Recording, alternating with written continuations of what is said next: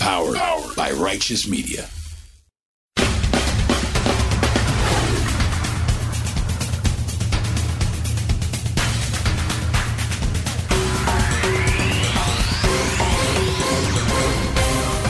Welcome to Independent Americans. Welcome to episode 182. I'm your host, Paul Rieckhoff. Sometimes the good guys and gals win. Sometimes the bad guys lose. This is one of those times. And even in those times, it's a time to stay vigilant. On this vote, the yeas are 86, the nays are 11.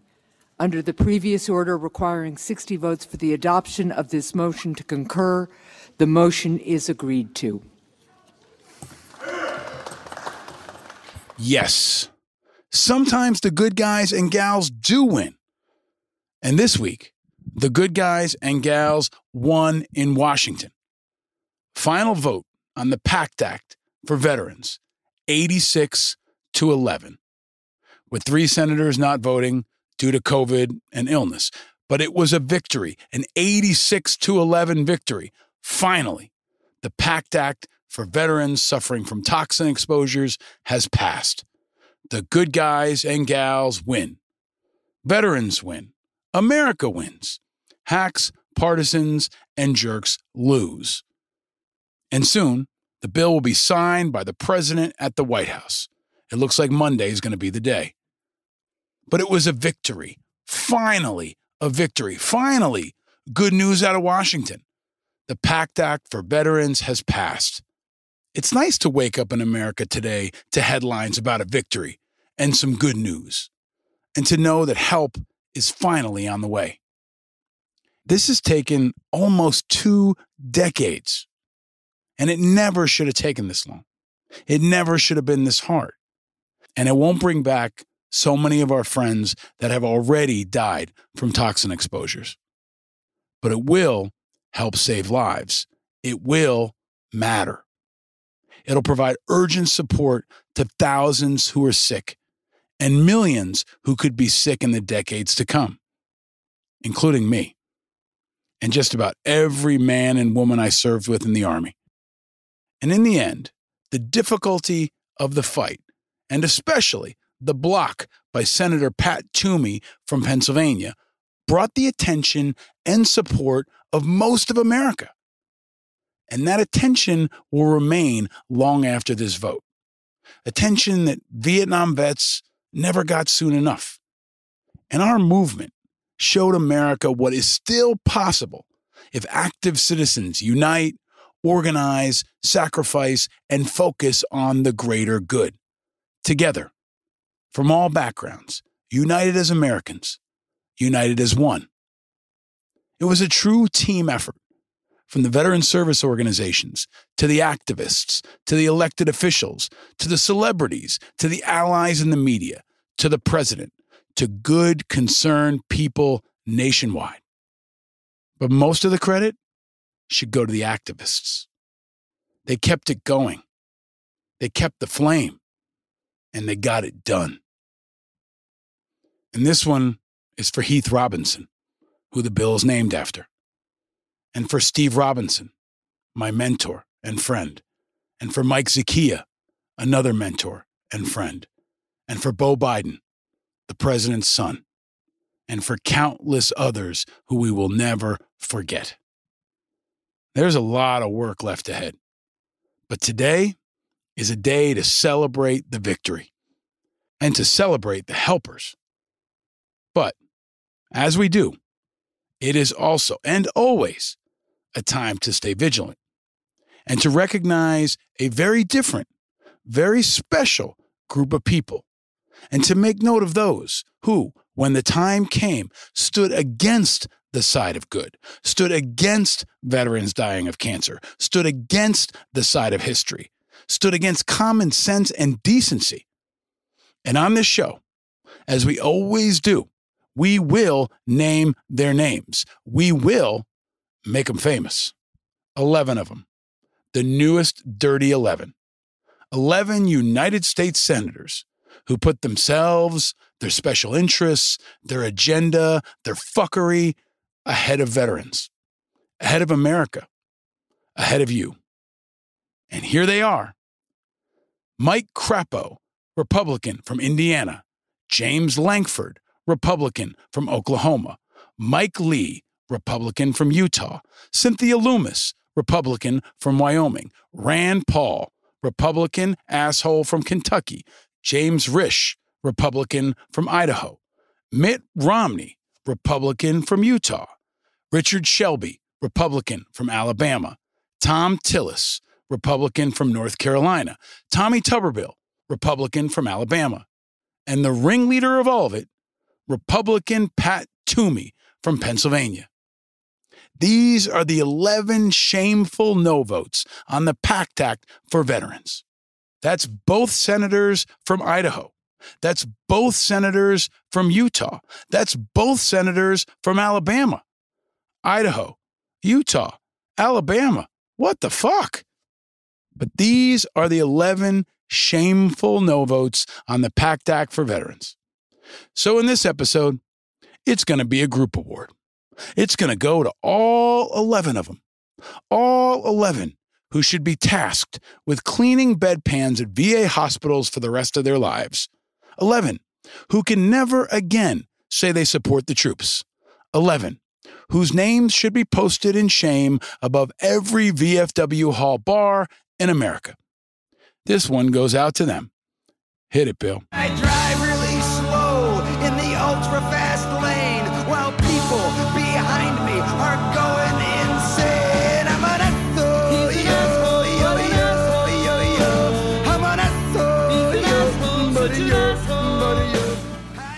These 11 senators should all feel shame forever.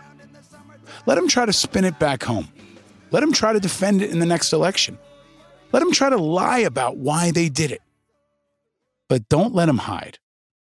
Hold them accountable and do it now. This is already a winning issue for independent candidate for Senate Evan McMullin, who joined us on this show back in episode 168 a couple of months ago. If you didn't hear it, McMullin is running against Senator Mike Lee in Utah. And Lee is one of those 11 who voted no. And Evan McMullin wasted no time hitting him on Twitter. He said Mike Lee voted no on bipartisan legislation today to help veterans exposed to toxic burn pits. When politicians send our heroes to war, they make a commitment to stand with them when they bear the wounds. You don't balance the budget on the backs of our veterans. He's right. And if I were Evan McMullin, I'd be teeing up a mountain of attack ads on this shameful PACT Act no vote by Lee. It will move voters, especially veterans, 49% of which are independents. Because veterans will never forget, history will never forget, and voters should never forget. But I worry they will. Because America is quick to fight and also quick to forget. If they didn't forget, then why did it take so long? Why did we have to fight so hard? Why did we have to bring in Jon Stewart and shame them on national TV? Because they do forget, especially in the Senate. They always forget. And they'll forget this too. And they'll hope you'll forget in November or whenever they run for reelection next. That's what they always do. And one year after the debacle of a pullout in Afghanistan, and just one month before another anniversary of 9 11 in September, do they really never forget? It sure looks like most in the Senate, and most in America, frankly, have forgotten about Afghanistan. One year ago, it was on every TV screen, it was on the top of every newspaper. But one year later, it's Forgotistan. Except to those who stay vigilant which includes you, and thankfully includes our CIA and our military, and credit where credit is due, our commander in chief. My fellow Americans, on Saturday, at my direction, the United States successfully concluded an airstrike in Kabul, Afghanistan, that killed the emir of Al Qaeda, Ayman al Zawahiri. You know, Zawahiri was uh, bin Laden's leader. He was with him all the, the whole time. He was his number two man, his deputy at the time the terrorists attacked 9 11. He was deeply involved in the planning of 9 11. One of the most responsible for the attacks that murdered 2,977 people on American soil. Al Zawahiri is dead. And as a 9 11 first responder myself, this is good news to hear. America, Afghanistan, the world are safer for it. It doesn't give us any closure, but it's good to know that our president, our intelligence community, and our military are keeping up the fight, that they never forget, even when most Americans have. Hopefully, this news can bring some badly needed attention back to the people of Afghanistan, who continue to suffer and die under Taliban rule, and especially attention to our brave Afghan allies who have been left to die. The fight to save our allies is as urgent now as it was one year ago. We're going to talk much more about that with our guests coming up. But if America truly does never forget, that also means honoring all those who have fought and sacrificed on and since 9 11. And that meant voting for the PACT Act, which will now support millions who have answered the call after 9 11. And some, like me, who served at Ground Zero on 9 11 and overseas. This vote was a time for every United States Senator to show us whether or not they really never forget. And this summer and this year is a time for every senator to show us whether or not they really never forget. And it's a time for all Americans to make sure they don't, that they never forget, and that they stay vigilant. And that means holding them accountable. Because even though we won this week, stakes are still as high as ever before.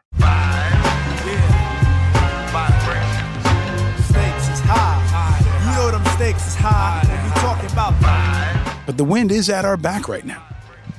And we got to use this momentum from the PACT Act to fuel the important fights that are still ahead. Momentum after the Zadroga 9 11 bill is what led to the PACT Act. We went from one right into the next. And we got to use this momentum now to propel things like the VA motto change, support for women vets, the Afghan Adjustment Act, pushing back after Roe, and other important urgent priorities.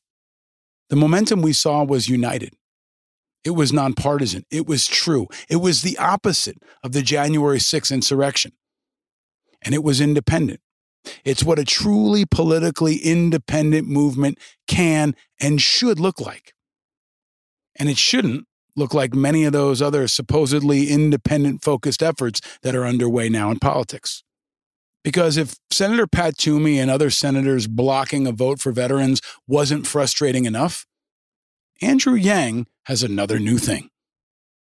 Yep, Andrew Yang announced that his Forward Party is merging with a coalition of Republicans, Democrats, and Independents as a part of an effort to give Americans an alternative to the two major parties.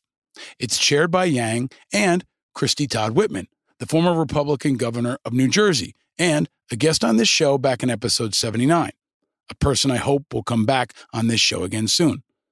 But the Forward Party is connecting with the Renew America movement and the Serve America movement to form this new independent party.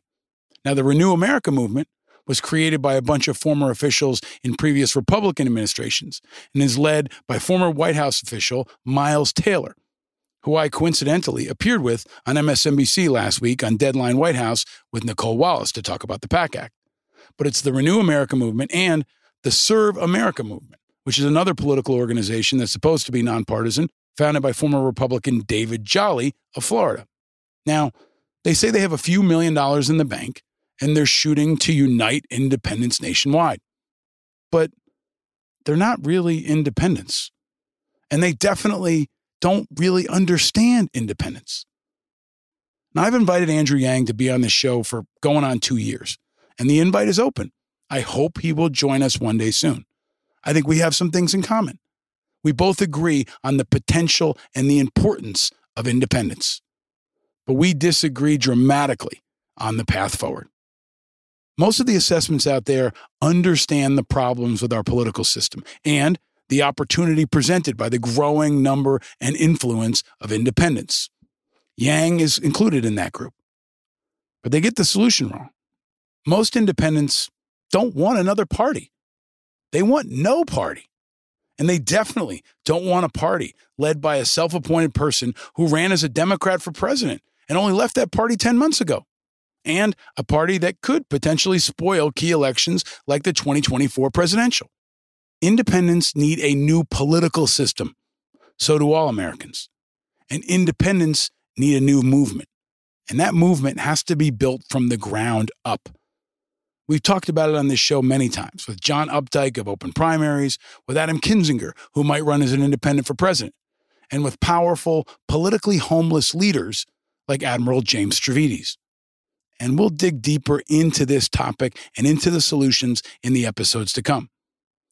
Because this is the time. This is the time for the creation of a disruptive, leading, independent political movement and momentum behind a new movement of independence in America. But independence doesn't mean the middle, it means none of the above. We are guided by the spirit of the founding fathers with a clear vision for a better future. And our guiding leader is not Andrew Yang, it's George Washington, the last president who didn't have a party. Independence can be at the core of driving overdue, transformative change to our political system that benefits all Americans. But it's much bigger than just a new political party. It's about a new movement. And you're already part of it, especially if you stay vigilant.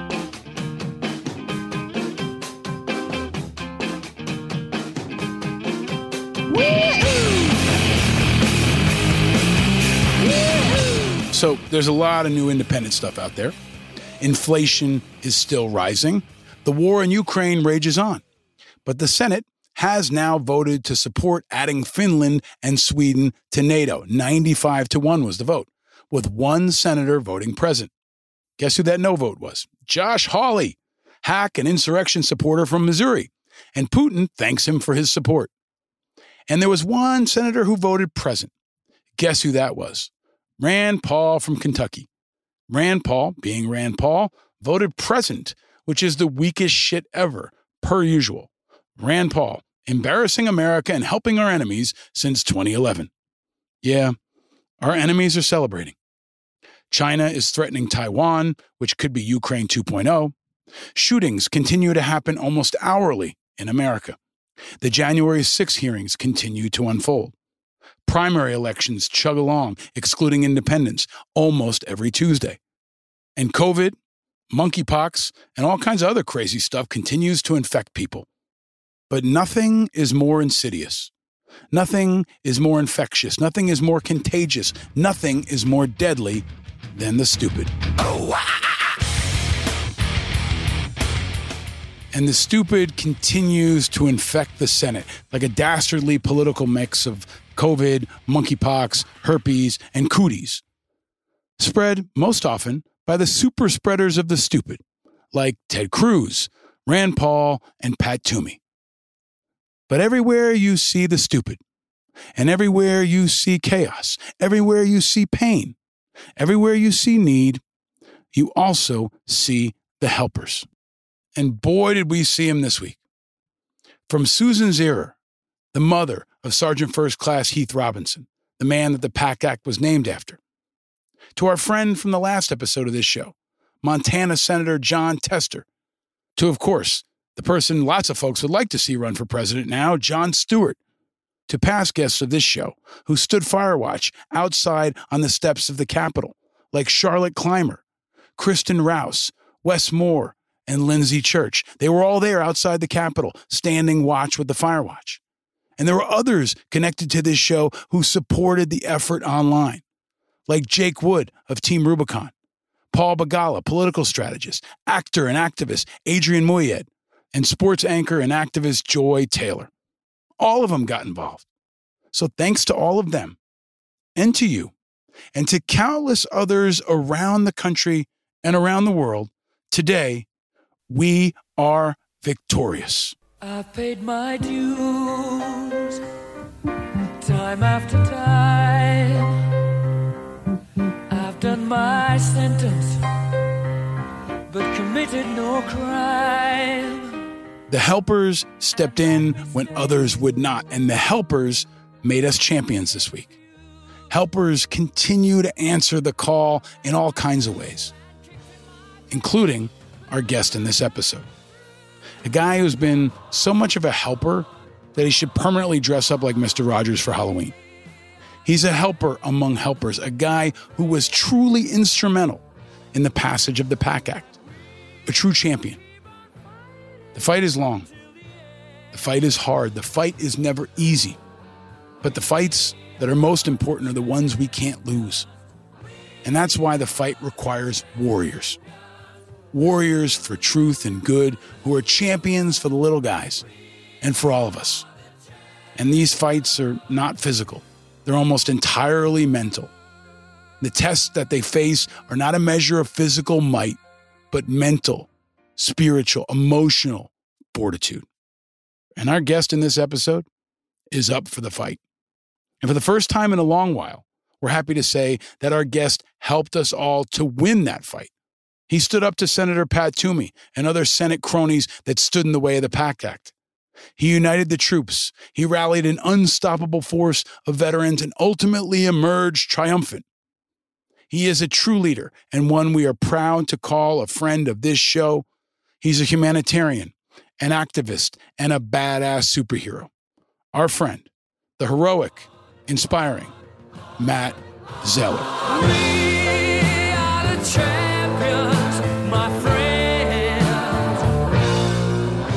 Matt's always been a champion, and today he's also victorious.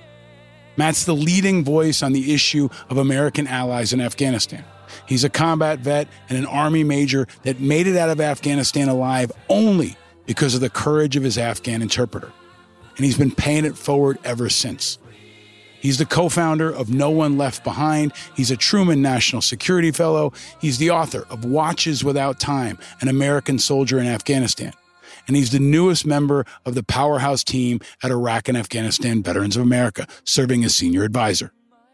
He joined us on this show back in episode 138 and episode 127 to sound the alarm about the imminent collapse of Afghanistan and the chaos that could and would unfold. And now he's back to break down the fight for the PACT Act.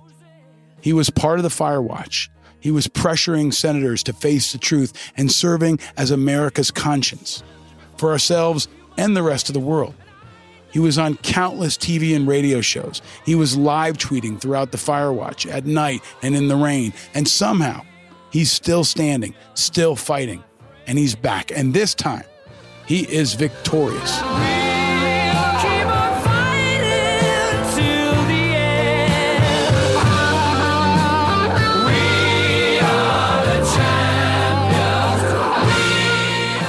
Matt's going to take us inside the historic PACT Act victory for vets.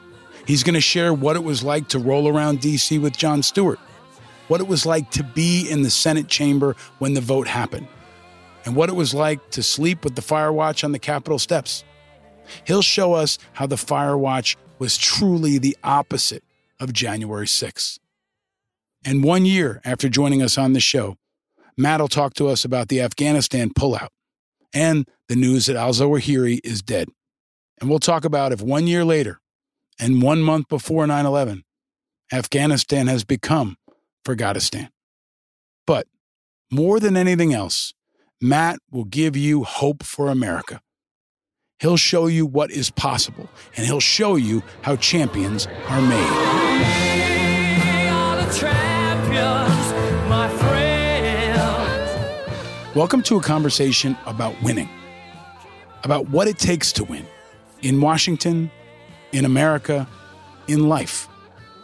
Welcome to an episode exploring how hope can still fuel democracy and victory. Welcome to a rare chance to take a victory lap. Because today, we are all champions, except for Senator Pat Toomey. He's still a loser.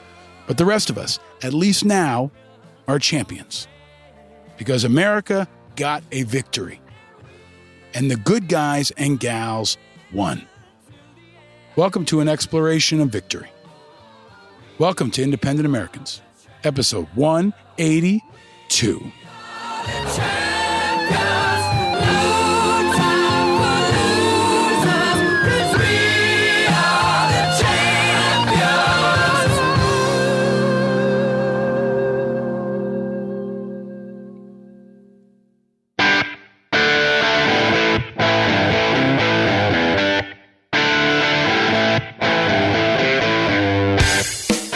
Ladies and gentlemen, independent Americans around the country and around the world, and especially to all the veterans, veterans' allies, military families, we have a very appropriate, very important, very celebratory guest joining us this episode.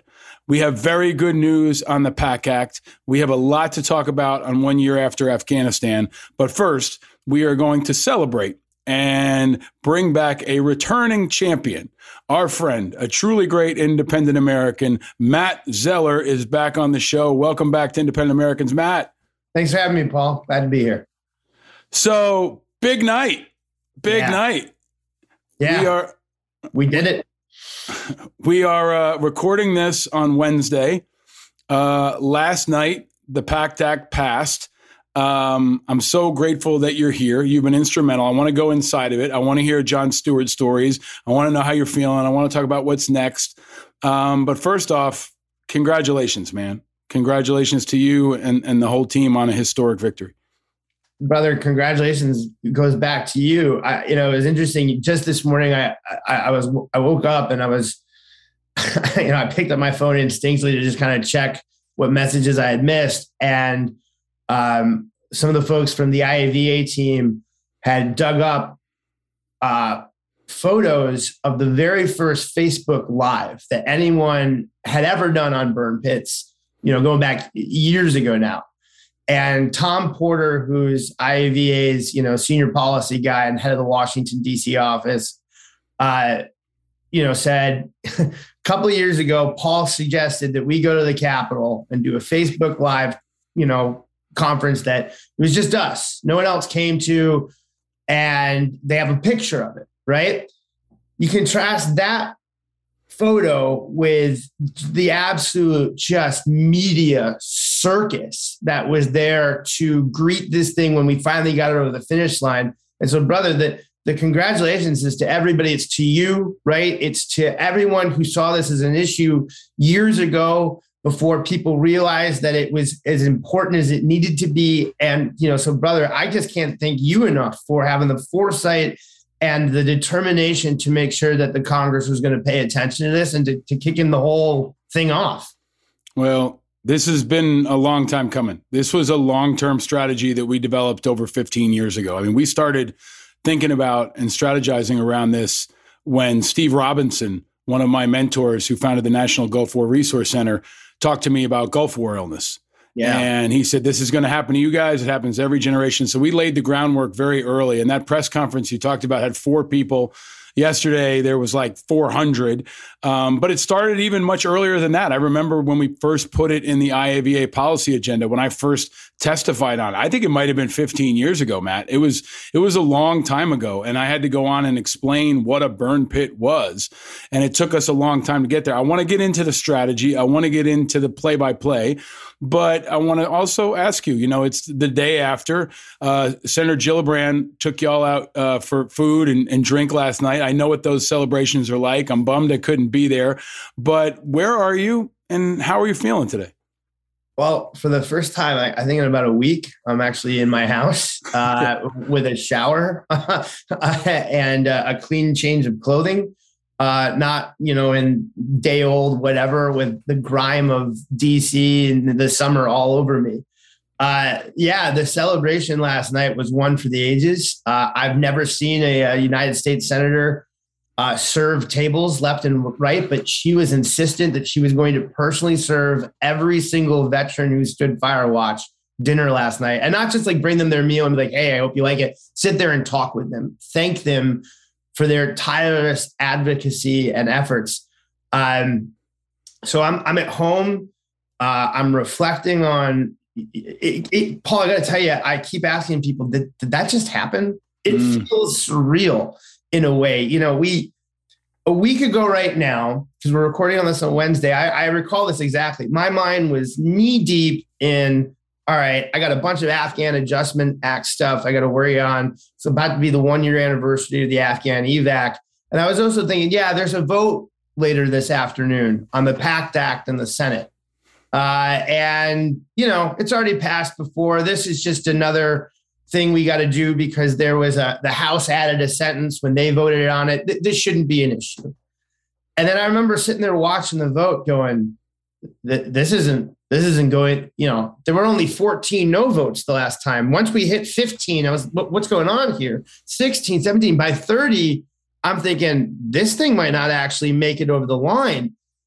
And that just when it failed, you know, that that I I can't tell you the sort of the low that everybody hit there, right? I mean, Senator Tester talked about it yesterday. He he came to visit us at the Fire Watch, and he was he was telling us about he's had low moments in his life, but he said that was amongst the lowest. And uh, you know, longtime IAVA member, one point staff member, um, Jen Burch, who has been just a phenomenal advocate uh, for this issue, um, told him at that moment, Senator, we've been in tougher fights, you know, and that kind of was what kicked the whole thing off of, you know, we've been in tougher fights. All right, we'll just take it to the next level. We're not going to go home. We'll post a fire watch. Yeah, and and folks were galvanized by it around the world, right? This uh, this image of of you and others sleeping on the steps of the Senate. You know, the night before the vote, there was a rainstorm. It was hot as hell.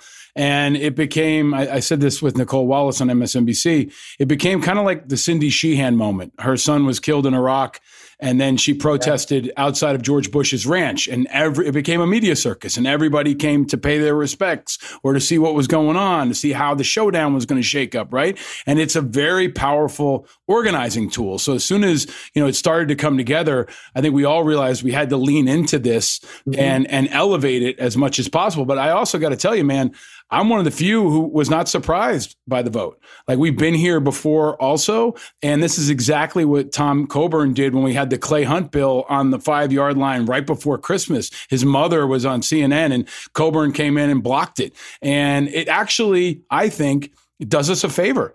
Like, if not for that block by Toomey and the shenanigans and fuckery that he and really he led and a couple others joined, we wouldn't have gotten this level of attention. We wouldn't have had outrage from the country. We wouldn't have now all this level of understanding and all this momentum going into other stuff. And of course, we got to recognize Jon Stewart, who I hope will come on the show soon. He's done every show in America, including um, you know Newsmax, and he still hasn't been on with us. But I'm going to give him a pass because I think he was just incredible. Can you talk about him? Oh, um, because I think he is like a strategic weapon, and and the likes of which we've really never seen in the modern political environment. Because he gets wins, right? Zadroga one, Zadroga two, now this, and we know if you deploy Jon Stewart, it changes the battlefield. So, can you take us inside that? Rob Serra took us inside during the 9/11 fight, Sure. but what was it like to be around Jon? And when you actually take us through the moment where you walked into into the, the Senate because you got invited to go inside, and I said it was like the opposite of January 6th. It's how you legally, appropriately, patriotically go inside the Capitol, and that's what we saw. But take us through that and those moments with Jon Stewart and the circus that surrounded him, Matt. Sure. So, uh, you know, the, the fire watch started last Thursday, uh, and the people who kicked it off were Rosie Torres, right? You know, the the the, the wife uh, of uh, injured army soldier who actually couldn't be there because of his injuries. Uh, uh, he was back in Texas. She was like, "No, we're just not going to leave uh, the Senate steps."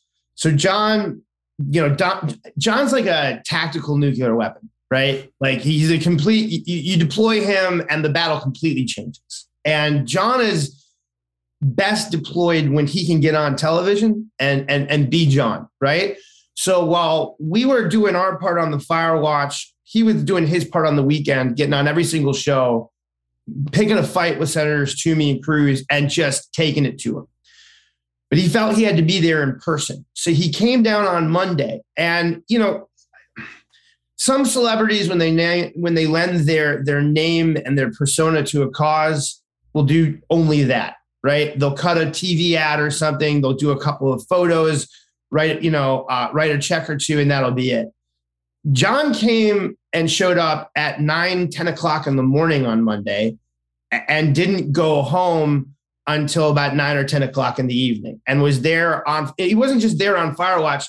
He would go into the Senate offices to try to meet with senators one on one. If he saw a senator walking down the street, he would immediately go after them and try to talk to them. And he understands that anything he does, there's a camera crew that's always, even it- it- it's not from his show, it's always a media frenzy that are just going to follow him. So the next thing what we realized was is like, well, Jon doesn't want the story to be about Jon. He wants it to be about us. So Jon then made really effective use of just grabbing people left and right. And so it became this collective effort. Make sure Jon knows when there's like a really interesting uh, um, you know, veteran who's who's just shown up or a family who's lost someone so that he can pull them into a media interview right then and there and continue to perpetuate the narrative and propel it forward. See, he um, you know, at one point, uh, uh, this Republican neo-Nazi agitator, Jack, Pas- I don't know how to say his last name, showed up and and got right in Jon's face.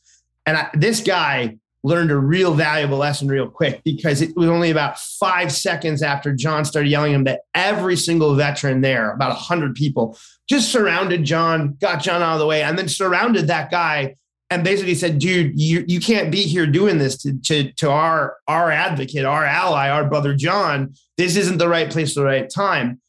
Uh, you know, he just brings the thunder and everything. Right? he he he is uh, on point, on message constantly. He, he's got this brilliant comedic mind too. So this is a hard issue. A lot of people there, you know, when you've been outside in 98 degree heat with like 100% humidity, it's taxing. So he's constantly joking, you know, and and trying to keep the mood light. But let me let me take you to to yesterday because yesterday was the big day. We um he basically said, look, if, if we don't get this done today, we're going to really start putting pressure on Schumer because now you all shouldn't have to be out here any longer. And so over the weekend, it was interesting. We kept getting pushed. We had started on the steps. And then on Monday, we got pushed off the steps and we got pushed basically to the lawn that's directly across from the Capitol. And then with an hour of being pushed that lawn, we got pushed over to where we ended up, which was basically on a side lawn where you really kind of couldn't see us. And we had to make an effort to be known. Jon went to back with us with Senators Tester and Schumer and was able to get permission to have us come into the gallery to observe the final vote. And what we learned was that we were the first people allowed to observe of any procedures in the Senate since COVID. Um, It was the first time that they've allowed us to do that. Wow.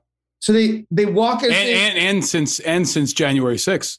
Yes. So they walk us into the um to the into the the the where you line up to get into the Senate, and you know they immediately go to Jon and they say, you know, you can go in first, and he goes, uh, uh they all go in before me, and he would not enter until every single veteran and person who had stood fire watch was allowed to go in because he wanted to make sure they got to see it, not him. So they see they seated us in the gal the gallery, and uh, you know he was they he was with one set of people mostly um, he's he's filming a whole episode for his problem with Jon Stewart around this. So there's a lot of his production people and because they went in last they put them in a separate gallery so we all kind of joked what it must have been like to sit there and have him kind of narrate the experience Right. but where I'm almost kind of glad he wasn't with us because where we were, they're just you you kind of just sat there and we're just no one said anything. We were just all taking it in. Uh, and Paul, I got to tell you, there's I'm gonna get probably emotional talking about this next because this is gonna be a, this is a moment that'll stay with me for the rest of my life. So I've watched a lot of Senate votes before. And when the Senate normally votes, there's almost no one in the chamber. Somebody motions, someone's there to second the motion, and they call for the, the, the, the vote. And then one by one, senators will come to the floor and vote and then leave. And there's you know it's not like the scene out of Mr. Smith Goes to Washington where it's this great deliberative body, right? It, they're almost never there as a full body itself.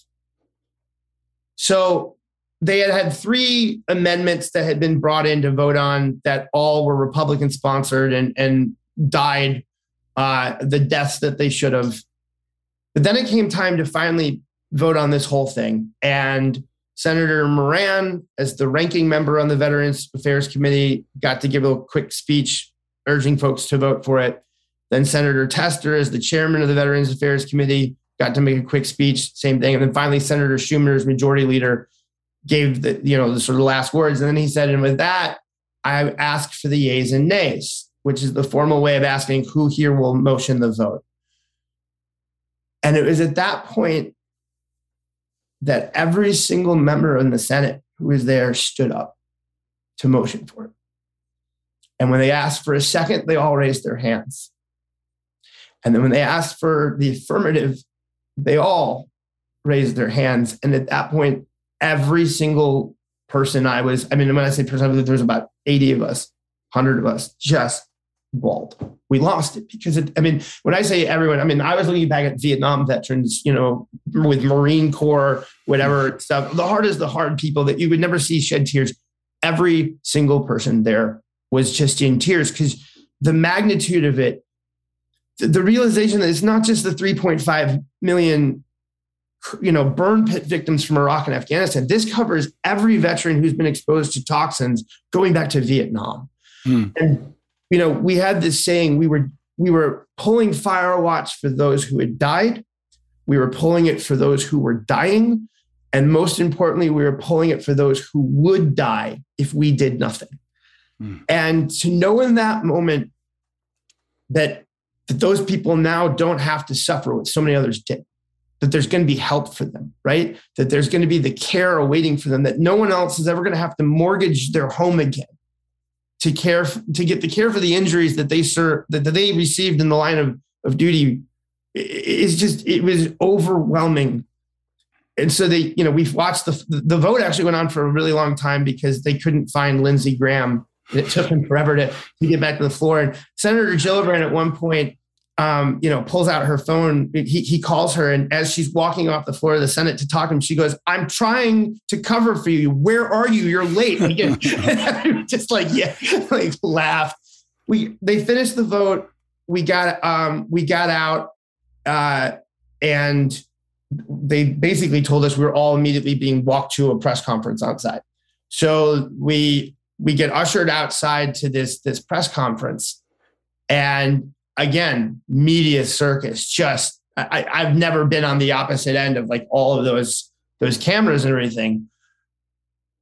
When it was all over, I pulled. Jon was kind enough to take pictures. This is the thing about Jon Stewart is he took a photo with any and every single person who asked. He would do a video for anyone who asked. You know, you, can you call my mom? Sure, whatever. you know, he, he, there was no ask of him that he was going to say no to, right? So he somehow had managed to get the official roll call vote that the clerk of the Senate uses to tally as they're making their yays and nays. And he was taking pictures with it, you know, for anyone who would who'd be interested. And of course, I walked to him and asked him if I could take a photo. And then I, when the photo was done, I hugged him and I said, "Brother, I love you. I want to know, I hope you realize that it, it's not just about all the injured veterans that this is going to care for.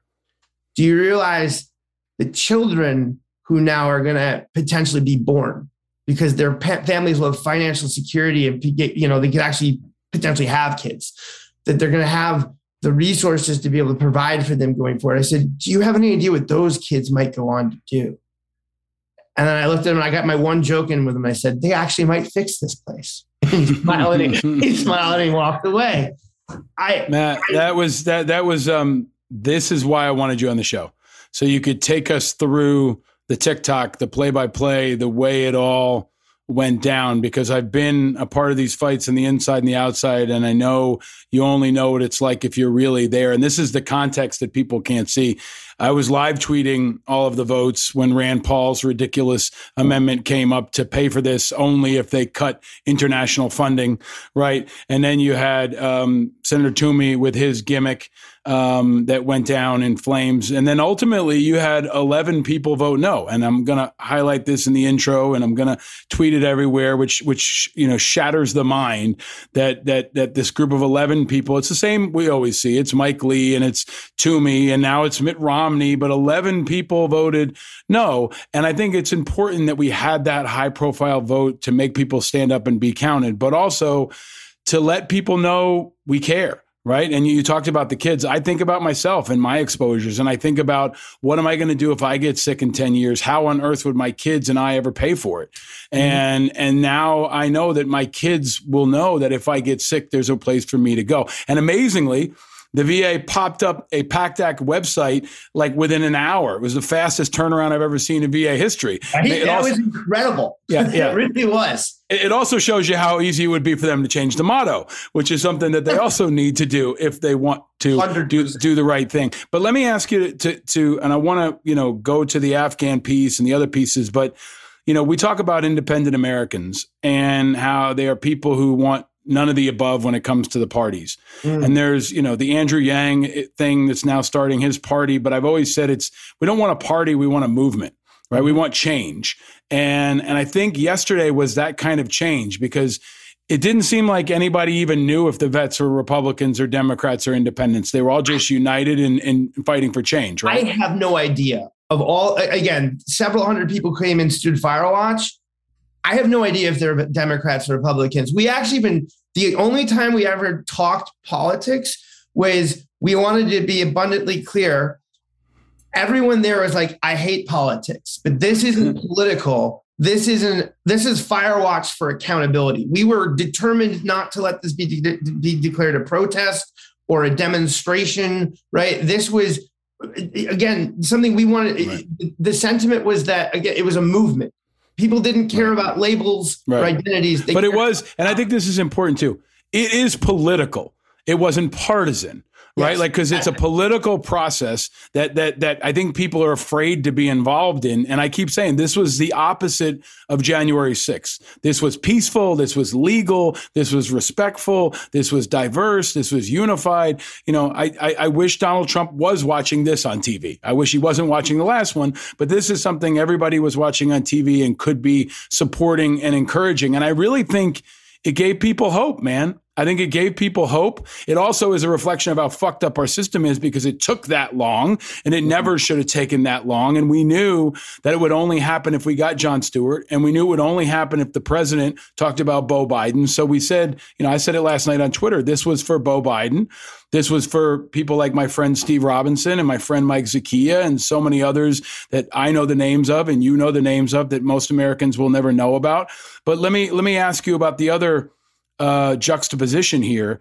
This is happening one year after the Afghanistan pullout. You were on the show one year ago this week to talk about the Afghanistan implosion, something you predicted, something you tried to prevent, and something you've been working on ever since.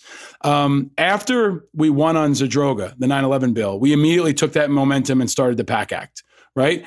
Now that we've got the PACT Act done, it feels like the Afghan. Um, the Afghan Assistance Act Adjustment Act. could the Adjustment Act, thank you, could be the next step. It feels like support for women, like changing the motto at the VA is the next step. Because now you've got this momentum, you've got this infrastructure, you've got new leaders that have been trained. So it's like, what's our next fight? And I know September is coming. I'm going to point people's eyes to this because we're going to come back in September. We got more shit to do. But specifically, one year later, tell us how bad is it in Afghanistan right now? I've called it the great American betrayal of Afghanistan. They've had floods, they've had famine, they've had they've had war, and I do want to talk about Zawahiri separately, but but update folks if you can on where is Afghanistan now and what needs to be done. Afghanistan is probably the worst place on the planet to live right now if you're a woman. Full stop. Uh, you have if you're a female, you absolutely have no rights. You cannot work. Uh, you can't leave the, your home without the escort of a male relative, and you're not allowed to leave the country without the permission of the government or a male relative. And the only two reasons why you're allowed to leave the country are either to perform the Hajj or seek medical treatment that's not available in Afghanistan. You know, on top of all of the the the, the biblical calamities that they've had to endure uh, from nature, uh, they've got the, the one of the most repressive, evil governments on the planet, right? Uh, that, or I shouldn't even say governments, groups on the planet that is ruling over them. There is no functioning judicial system, right? It's the the will of their violence as they see it that day. We didn't, Paul. We didn't evacuate the people that we we should have. Uh, you know, the, the, the government in the United States likes to point to this figure of 130,000 people were evacuated. Well, let's break that down. Of those 130,000, only 81,000 were Afghans. Of the 81,000 who were Afghans, only 3,000 of them were SIVs. And those 3,000 were evacuated prior to August 15th to the fall of Kabul. They were they were evacuated. You might recall, um, July of last year, the government started uh, formally the Operation Allies Refuge program, and we're from July 17th to August 15th. We're on average flying two planes out of Afghanistan a week. So 600 people a week, basically, were being flown from Afghanistan to the United States. Those were all SIVs. Everybody else, the others, the remaining 78,000 people who got out, they were not SIVs. They were people either fortunate enough to make it onto the airfield or they were the CIA's paramilitary units called the zero units. Um, so, and what happened to the SIVs? Because you might recall a year ago, I was saying there's some 88,000 of them. Well, first off, turns out um, I there's a lot more. Uh, Congress last year changed the eligibility requirements for SIVs from two years of cumulative service alongside the US military down to one. And that one move functionally massively increased the available applicant pool. So the State Department finally copped to the extent of the problem last month. There are at current 160,000 left behind former interpreters in Afghanistan and their associated family members. When you realize that the historical average is that most interpreters arrive with a, a, a spouse and two to three kids. You multiply simply by four what are uh, the historical average. What we learn is that there's about 297. It's not four. It's like 3.2. But anyway, if you multiply it, it's there's around 297,000 people that need to get out now. Uh, the Association of Wartime Allies and now IAVA have been polling the left behind Afghan population and veterans to learn, you know, how are the Afghans faring? How are our US veterans faring with this whole experience? Uh, we just finished polling the, the, the, so last week. So the, the results will be released. I'm giving you the exclusive kind of sneak peek here, okay? But the results will formally be released uh, on the 15th of this month. And what I can share with you is that 40% of the SIVs that we were tracking prior to the 15th of August last year are no longer in communication with us. They're not here in the United States. They did not make it out. So either they have opted not to talk to us, which that normally doesn't happen, or they're dead. And we know that the Taliban have been conducting a brutal campaign to hunt down anyone who worked with the Americans or for the previous or for the legitimate Afghan government as like a security services person and kill them. We know that there's at least two mass graves in in Kabul uh, in this prison complex called Polisharki that are inside the prison where they're burying where they're burying the bodies. Uh, it's you know it says again this Taliban are just the same evil horrific people as the Taliban who existed in the late 90s and in, on September 11th in 2001. The only difference is that they have inherited a rebuilt Afghanistan and one of the largest militaries in terms of equipment in Central Asia. the Taliban currently possess more helicopters than the nation of Australia. They have the one of the largest ground mobile interest, infantry forces because of all of the MRAPs and Humvees that they acquired, it, uh, literally uh, uh, on the Asian continent. Uh, you know, the one of the only larger militaries is is China and Russia and India, right, and Pakistan, or maybe the Iranians as well. Um, but the Taliban, I mean, there's nobody else who has that many Humvees or MRAPs anywhere else in the world other than the United States, right? So they they are a very well equipped force that has used those repressed that that force to create one of the most repressive, violent, uh, and unfortunately impoverished places to live. They don't provide functioning service. So, Matt, so you're painting a very vivid and effective and important picture of how bad it is because America's forgotten about Afghanistan now, right? We've, we, I've called it Forgotistan. It's one year later. That one year anniversary will happen at the end of August when most folks are on vacation or getting ready to go back to school. We've now got the contrast of how quickly and effectively the U.S. government mobilized to support the Ukrainian population, and it should it shouldn't be an either or, but we do have a, a comparison now. I have to And- there. Sorry. Yeah. To that, it's, it's in the last year, we have welcomed under 10,000 total Afghans who have been able to get out since the event. Okay. Since the Uniting for Ukraine program was announced in mid April of this year, we have welcomed 100,000 Ukrainians. So 10x difference, right? And and 10x. obviously and obviously a huge now now money is no longer going to Afghanistan, it's going into Ukraine. Afghanistan has got this shell of a military that we created, so we basically, you know, created the army of Gilead for for for the Taliban. And and most of the country is not paying attention. We're going to have the anniversary of 9 11 coming up, which will bring some attention back. And then this week, we had the very high profile CIA uh, killing of al Zawahiri, who was, you know, the legacy to Osama bin Laden, the spirit animal and spiritual leader uh, of, of the movement that was that spawned 9-11 and, and resulted in pro- probably every single attack related to the network since bin Laden and before bin Laden.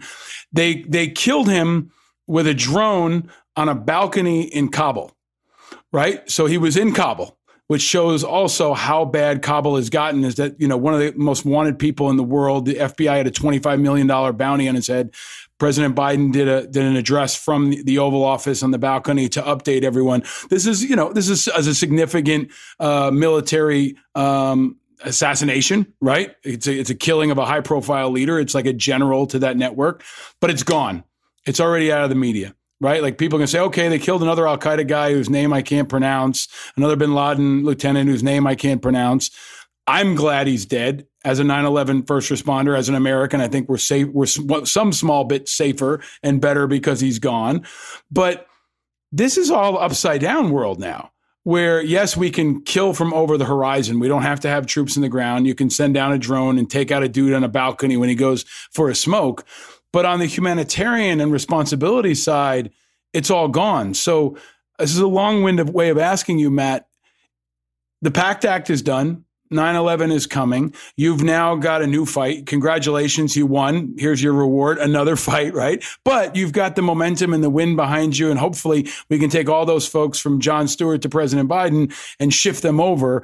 What's the no shit um, likelihood of getting the afghan adjustment act passed and what do you think the legislative and political strategy is now to get that done I I really believe we can get it done. I have talked to, you know, just yesterday, 20 members of the United States Senate as they stopped by Firewatch, because that became the thing, right? Stop Right. by, see the vets, bring them water, whatever. And I would pull everyone aside and say, Hey, are you tracking the Afghan Adjustment Act? And I didn't meet a single person who was not tracking it. And I didn't also meet a person who is against it. And I talked to Republicans and Democrats. They understand the importance because th- this bill would fix the SIV program. There's a major flaw in the SIV program. Every single person applying for one of those visas by law right now is required to undergo an interview at the embassy in Kabul. There's no embassy in Kabul. And unfortunately, only Congress can fix that. It's not like the Secretary of State can just ignore the law. So this would fix it. It would allow Afghans to, uh, to undergo the interview at other embassies around the world or even online in some kind of secure link. The other thing that it would do is all of the Afghans who got evacuated last year, who are not SIVs, were pro- brought into the United States under something called humanitarian parole. And that's only good for a year. So it's about to expire at the end of this month. Now it could be renewed and they could renew it indefinitely, but you know, Paul, God forbid Stephen Miller any gets near anywhere of the levers of power or Trump gets back in office. These people will be deported before you can say the word Afghanistan, right? So, and then you know where they're going to be deported to back to the Taliban to be killed. So, what needs to happen is this law has got to pass real soon. We're talking by the end of this calendar year, right? Um, because there's no guarantee that the next Congress will have the demographic makeups politically to support this. Uh, and there's no guarantee that we'll have the political will going forward. Here's the problem we've got identified in right now in the Senate four Republicans, four Democrats who want to co-sponsor and introduce this bill. Same thing in the House, right? And the rule is one to one add, right? You confirm one, you get another. Yep. Yep. The biggest problem is the rules of the Senate currently allow for any individual senator to uphold a bill, to just hold it all up if they want to be a, you know a dick, a jerk about it. And in this case, the supreme jerk of this problem is Senator Chuck Grassley of Iowa. Simply put, the man does not like immigrants, doesn't like immigration, doesn't want these people here, doesn't believe they should have been brought here in the first place, would have no qualms about sending them back to where they came from. And as far as he is concerned, so long as he breathes and occupies his seat, he will not allow this bill to advance. It we used to have an amazing ally and advocate, and, and you know, you want to talk. Jon Stewart was a, was a nuclear weapon. This is a thermonuclear weapon. Senator John McCain. He could put Senator Chuck Grassley back in his box.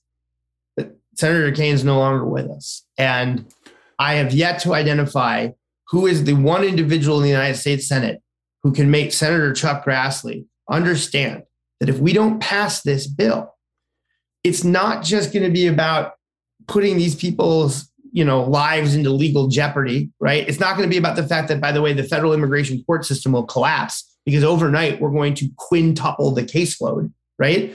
Because we're going to drop 78,000 people into the case, the courts all at once. I mean, there's not enough judges, courtrooms, or lawyers to cover them. No, no, no. This is going to hurt our national security going forward.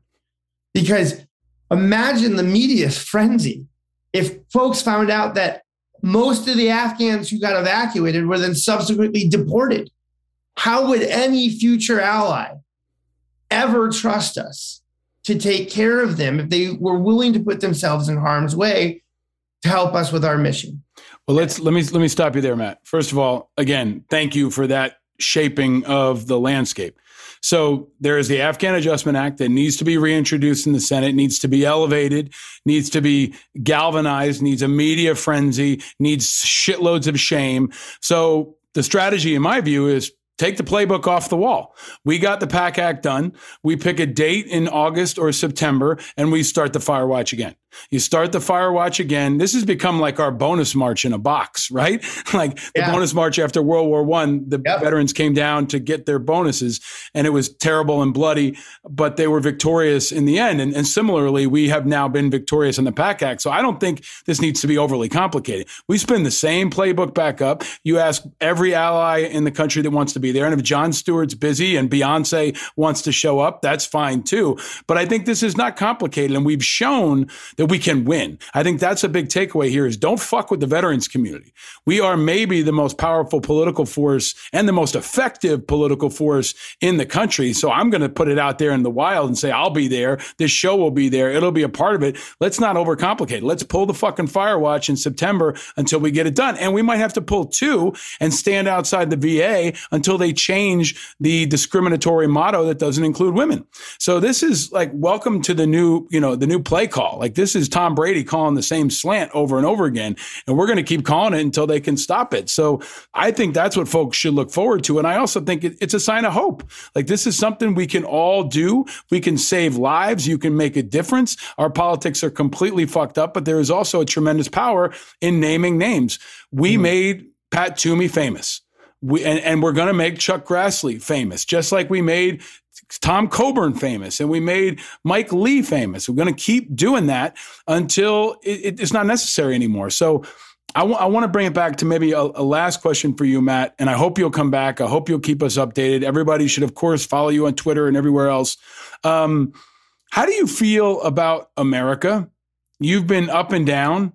You've been at the lowest betrayals of our government and you've been inside there. And I think sometime soon, you and Jon Stewart and others will be at the White House for a signing ceremony with the president. Um, how do you feel about your country right now? You know, I I've had a lot of worry for my country uh, these last couple of years, and had the Afghan evac and this movement around the PACT Act not happened, I would I would be probably at the bottom of the barrel, right, in terms of my despair. But I got to tell you, Paul, as hokey as this is going to sound, I have tremendous hope. I don't have hope in our a lot of our elected leaders. Quite frankly, I think a number of them are at the point where they should probably go and enjoy their twilight years, whatever they have left and let a new generation come and take the reins. You know, they seem to continue to think that this is an endless marathon, and they they're forgetting it's a relay race. And part of being on a good relay team is knowing when to pass the baton, right? But man, the thing that gives me hope, the reason why I I will at this point never say that this country is ever out of the fight is because of the American people. During the Afghan evac, people from all walks of life, all different persuasions, just put all that aside and just there's a mission to be accomplished. It sounded impossible. It almost certainly was. And yet they worked without hierarchy, without authorities. They just came together. You keep always saying, I love this when you say, look for the helpers, right? Man, Paul, all I do is I keep looking around and and and I know the media portrays America as one way, kind of on fire and at each other's throats. I just spent the last week outside the Capitol where you want to talk, there's no more partisan political environment than there. And everyone I met wanted to get this done, was supportive of it, was encouraging. Didn't matter what part of the country they came from, what their creed was, what their background was. No. They came together because they thought that this was the right thing to do. And so I am, I am, you know, I think we are going to get out of this. And I, I don't think it, I know we will, because I know that the American people, when push comes to shove, come together and take care of each other. And this country is real special in that regards. Um, and you are very special in that regard. And when we say look for the helpers, we mean you. And to watch your work and your dynamism and your heart on display and and out there as a sacrifice you know, on behalf of of all of us. Like, you know, many late nights I text you and we're talking and you're out working and you've been absolutely tireless. Um, and it's harder for you because you're not a celebrity or a pseudo celebrity. You are you are a motivated person that shows us what is possible. And I hope you are in the Senate one day. I hope you run for office one day. We need you out there. And I know independent Americans in particular will have your back. Um, but I just want you to know we appreciate you. We see you. We appreciate you. We love you. We're grateful for you. And, and this episode in particular and your journey is a teachable moment for all of us, uh, but also an inspiration to our kids about, about what's possible. So I'm grateful for you. I hope you'll stick around for a couple quickfire Patreon questions. I want to ask you about sure. the dot your Dodgers and maybe some TV and some other stuff. Um, but until then, my friend, I hope you get some rest enjoy the air conditioning, and I look forward to joining you for many, many, many cold beverages sometime soon. Thanks, brother. Thanks for having me. Stay vigilant, my friend.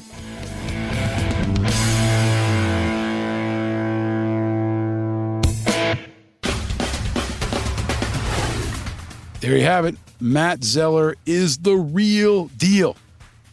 He's the kind of person we need in Washington, not just on the steps outside the Senate, but hopefully one day serving inside of it. Be sure to check out his book and be sure to follow him on social media and support everything he does. It'll all be linked in the show notes for this episode. Matt Zeller is a guy that's out there doing the right thing every day, and he's definitely a helper. always look for the helpers. There will always be helpers, you know, even just on the sidelines. Because if you look for the helpers, you'll know that there's hope. The helpers are out there. Use the hashtag look for the helpers on Twitter and on social media and share yours. I've been seeing them. They've been great. Keep them coming. I will retweet them, I will share them, and I will talk about them on this show. And while you're on social media, play Guess the Guest with me every Wednesday night. Look for the hashtag Guess the Guest or find me and Independent Americans on every social media platform, and you can be a champion. Lots of you got Senator Tester last week. Now, I think it was kind of an easy one because the Johnny Unitas flat top haircut kind of gave it away.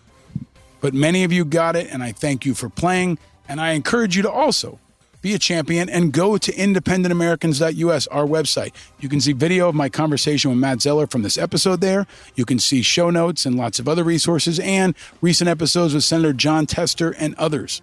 I've also been doing lots of media hits lately. I was on Morning Joe with Jon Stewart and a friend of this show, Willie Geist. I was on MSNBC's Deadline White House with Nicolle Wallace a few times. I was on the 11th Hour, also on MSNBC, with our friend of the show, Stephanie Ruhle. I was also on News Nation a few times, which recently hired our friend Chris Cuomo. All of those media hits are on the website, along with past episodes with Willie Geist, Stephanie Ruhle, Chris Cuomo, and more. That's all at independentamericans.us. Go check it out. You can also support this show by joining our Patreon community the vigilant people who are continuing to keep this content coming. Big shout out to all of our Patreon members and especially our newest members, Richard Watkins and David Quartel. Richard, David, welcome to the crew. Thank you for joining us. You can also get the gear. We have some very good independent Americans gear. We got hats, we got cool shirts. You can be a champion and get your own at independentamericans.us. This show and Righteous Media are going to continue to bring you the five eyes in all our podcasts, in our merchandise, in our social media, and in everything we do. Independence, integrity, information, inspiration, and impact. So please be sure to subscribe for free on Apple Podcast and every other platform. It's brought to you by the mighty Righteous Media team that's full of champions, creative Chris Rosenthal, brilliant Bill Schultz, and precise Paula Hernandez. More champions that make this show possible are my wife and my two boys. And I'm celebrating something else this week. We are finally COVID free. Hooray! That was fun, but it's over. We are COVID negative and we are back out in the world. And last week, we went to Halloween in July at a minor league ballpark. We went to see the Hudson Valley Renegades, a single A affiliate of the New York Yankees, play against the Brooklyn Cyclones, the single A affiliate for the Mets. It was a fantastic, fun summer family experience. Affordable seats, good beer, great summer weather, all kinds of antics on the field between innings. Rascal the raccoon was the mascot. My one son dressed like Tigger, wore the full Tigger outfit, 90 degree heat and all, and my little guy wore the Winnie the Pooh hat. And they roamed around the stadium and went trick or treating. It was pretty awesome. I went as a tired, exhausted father, but it was complete with fireworks at the end, and it really had everything you could ask for for a family experience, except one thing Choco Tacos. There were no Choco Tacos. My son and I went to get ice cream. He wanted to get a frozen ice cream. He wanted one from the ice cream man. And there was a little booth over there. And we walked over. And as we walked over on the Choco Taco sign, it sadly said, sold out forever. So there are no more Choco Tacos. But the fight goes on. My son chose a Spider Man ice cream instead, and I went and got another beer. But the fight to save Choco Tacos is on, including at your local minor league ballpark. And minor league baseball in America, man, there's nothing like it. Highly recommended. So go Renegades and go Yanks Aaron Judge is making baseball really fun again. And I talked to Matt Zeller about that and more in our extra content for our Patreon members. So if you're a Patreon member, that is coming your way. Whether you're a Yankees fan, or you're a Mets fan, or you're a grieving Nationals fan, or you're a celebrating Padres fan, America is more divided than ever. But we at Independent Americans and Righteous Media are working to change that. With your help, we are adding light to contrast the heat of all the other political shows. And if you're among the 42% of Americans who are independent, I don't care what baseball team you root for, this is your show and we will be your champion. If you're a Republican or a Democrat, but you're not a diehard partisan, this is your show. Join our team. And if you're a concerned person who cares about the future of your country, this is your show. You're all welcome. We all invite you to be a part of this show, be a part of the movement, and be a part of the solution.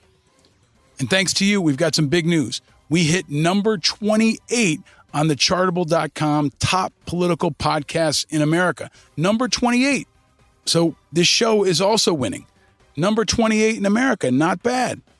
And it's even better when you realize that we are two ahead of the verdict with Ted Cruz. So again, we win and Ted Cruz loses. But he's not the only one.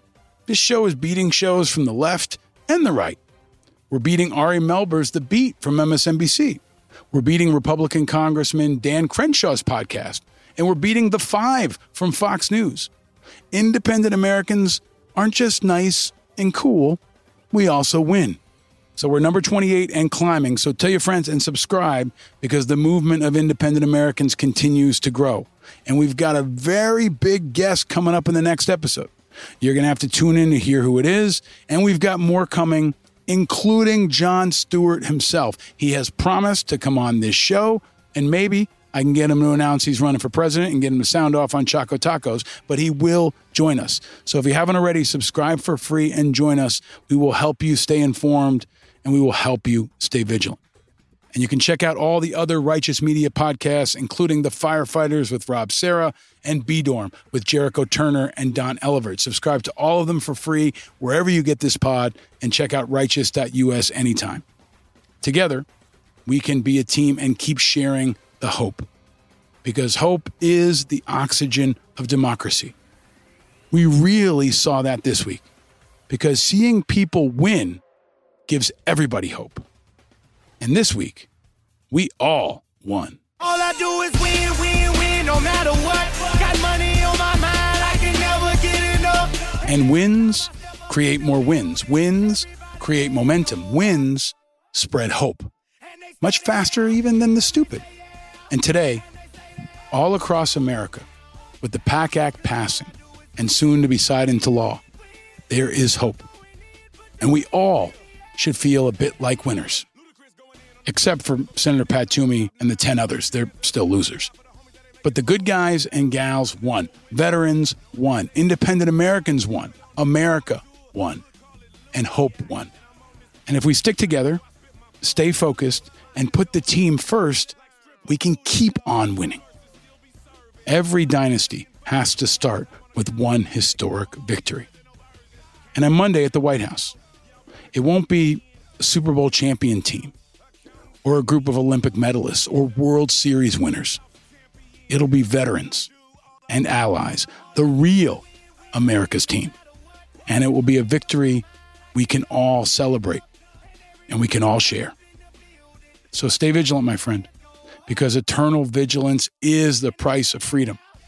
And no, you are not alone in your vigilance. We are all vigilant, and we're all in this together because America is truly a team game. From the burn pits of Iraq and Afghanistan to the hospital rooms across America to the steps of the Capitol to the floor of the Senate to inside the White House, we are all in this together. From chairman of the Senate Veterans Affairs Committee, Democrat Senator Jon Tester, to ranking member, Republican Jerry Moran. From Freddie Mercury and Queen to DJ Khaled and T Pain. From Sergeant First Class Heath Robinson to Rosie and Leroy Torres. From Joe Biden to Beau Biden to Matt Zeller to you. I'm your host, Paul Rieckhoff. Thank you for listening. Down with Putin. Slava Ukraine. Enjoy this victory. and let it soak in. And stay vigilant, America. And they stay there,